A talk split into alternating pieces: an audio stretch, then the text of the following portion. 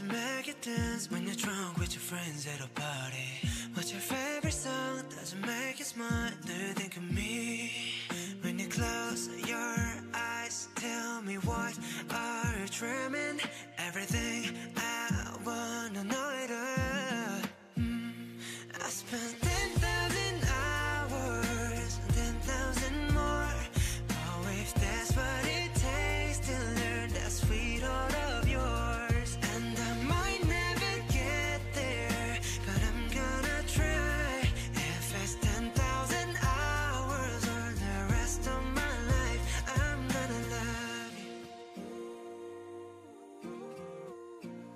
Oke, halo guys, selamat datang di podcastnya Afni. Perkenalkan, nama aku Afni Oktavian Anissa Aku adalah salah satu mahasiswa dari jurusan Teknologi Industri Pertanian.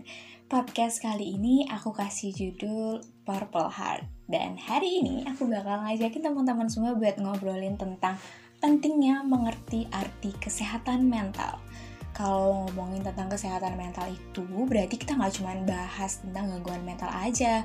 Karena kesehatan mental kita itu bisa berubah kapan aja dan di mana aja. Udah kayak slogan iklan sebelah gak tuh kapan aja di mana aja But anyways, menurut WHO atau World Health Organization, kesehatan mental adalah kondisi di mana kita merasa bahwa kita menyadari apa potensi kita punya ketika kita bisa menghadapi daily stress, bisa bekerja secara produktif, dan juga menghasilkan kontribusi yang baik ke masyarakat. Kan tadi aku bilang kalau kesehatan mental itu bisa berubah-ubah. Simpelnya gini deh, kalau boleh diibaratkan, kesehatan mental itu kayak garis kontinum yang di sebelah kanannya itu positif. Dan ini bisa diibaratkan sebagai kondisi ketika mental kita lagi sehat.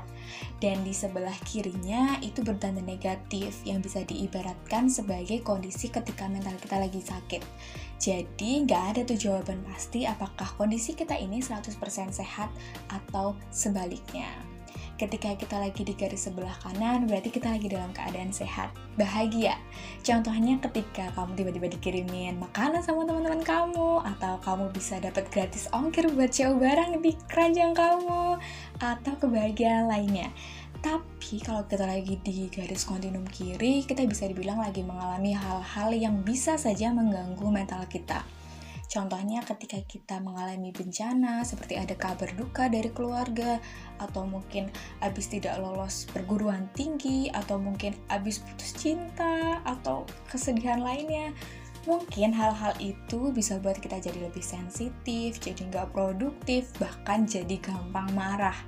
Tapi itu wajar kok teman-teman, karena itu bentuk cara kita untuk mengekspresikan kondisi kita. Asalkan emosi negatifnya itu jangan terlalu berlarut dan kita harus bisa bangkit dari energi negatif tersebut. Terus kondisi kayak saat ini, di mana kita dipaksa untuk selalu di rumah, dipaksa untuk beradaptasi dengan lingkungan baru, dengan keadaan baru, ini tuh bisa membuat reaksi terhadap psikologis kita. Contohnya ketika kita merasa penat sehingga muncul stres. Nah ngomongin tentang stres nih, ada yang tahu nggak sih arti stres yang sebenarnya?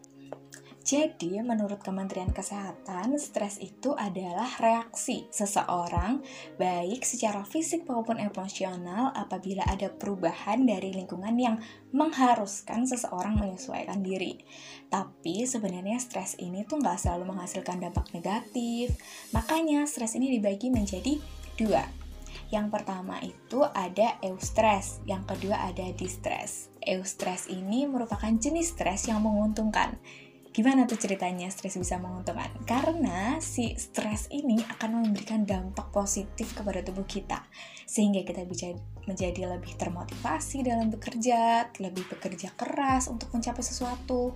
Tetapi ketika jenis stres yang satunya datang, yaitu distress, ini merupakan jenis stres yang dapat menyebabkan kita menjadi lelah, menjadi gelisah, atau bahkan bisa menurunkan kualitas kesehatan diri kita.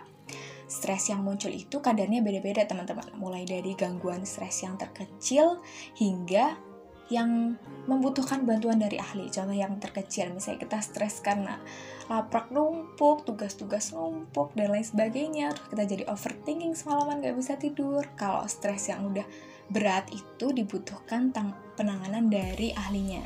Seperti yang kita ketahui kalau stres itu nggak bisa dikontrol. Tiba-tiba bim salah bim ada kadabra datang aja gitu tapi ada nih yang bisa kita lakuin yaitu kita bisa kontrol cara tubuh kita ngerespon stres yang muncul ternyata ada dua strategi yang bisa kita lakukan. Yang pertama disebut sebagai emotional focus coping. Ketika kita berusaha mengurangi respon emosi negatif ketika muncul rasa sedih dan kita fokus untuk memulihkan perasaan dan emosi. Biasanya diaplikasikan dalam bentuk uh, kita memilih untuk tidur, kita memilih untuk makan, nonton drama, atau mungkin teman-teman ada yang memilih untuk menangis supaya bisa menjadi lebih lega perasaannya. Yang kedua itu ada problem focus coping. Strategi ini dipilih ketika seseorang lebih memilih untuk mencoba menghadapi langsung sumber stresnya. Ya intinya dengan stres ini seseorang memilih lebih cepat untuk menyelesaikan masalah yang dia hadapi. Tapi ingat, gak semua stres itu bisa kita selesaikan. Gak bisa diselesaikan begitu aja. Contohnya kayak pandemi ini kita mungkin stres, tapi yang bisa kita lakukan adalah ya kita mematuhi peraturan yang sudah dibuat, kita melaksanakan protokol kesehatan, dan lain sebagainya. Jadi, e, cara setiap orang untuk menyelesaikan masalahnya, untuk menyelesaikan stresnya itu berbagai macam ya teman-teman.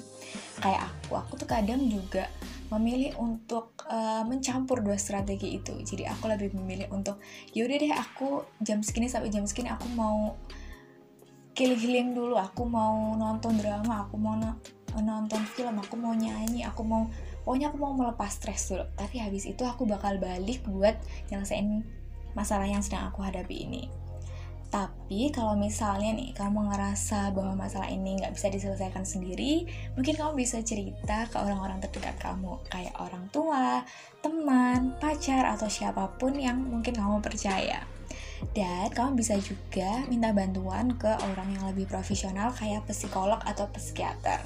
Karena kita tuh suka self diagnosis gitu loh teman-teman. Sebenarnya self diagnosis tuh bagus kalau misalnya masih dalam batas wajar. Tapi bukan berarti kita nggak pernah salah kan. Nah daripada salah, mendingan kita datang ke psikolog atau psikiater. Karena dengan datang ke pihak yang lebih profesional itu bisa ngebantu kita untuk mencari solusi nih dari masalah kita. Jadi intinya it's okay to not be okay. It's okay buat sedih, buat kecewa atau merasakan emosi negatif lainnya. Tapi ingat jangan terlalu berlarut dan kita harus bisa kontrol diri kita dengan menerapkan strategi yang udah kita bahas sebelumnya supaya tidak menyebabkan meluapnya emosi negatif yang bisa membahayakan diri sendiri maupun orang lain.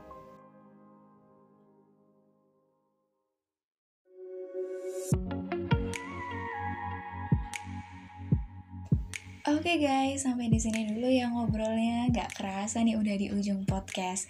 Thank you for listening this podcast. Jangan lupa untuk selalu jaga kesehatan, pakai masker dan juga cuci tangan. Stay safe and stay healthy. Aku Afni Octavian Anissa pamit undur diri. Sampai bertemu di lain kesempatan. Bye bye.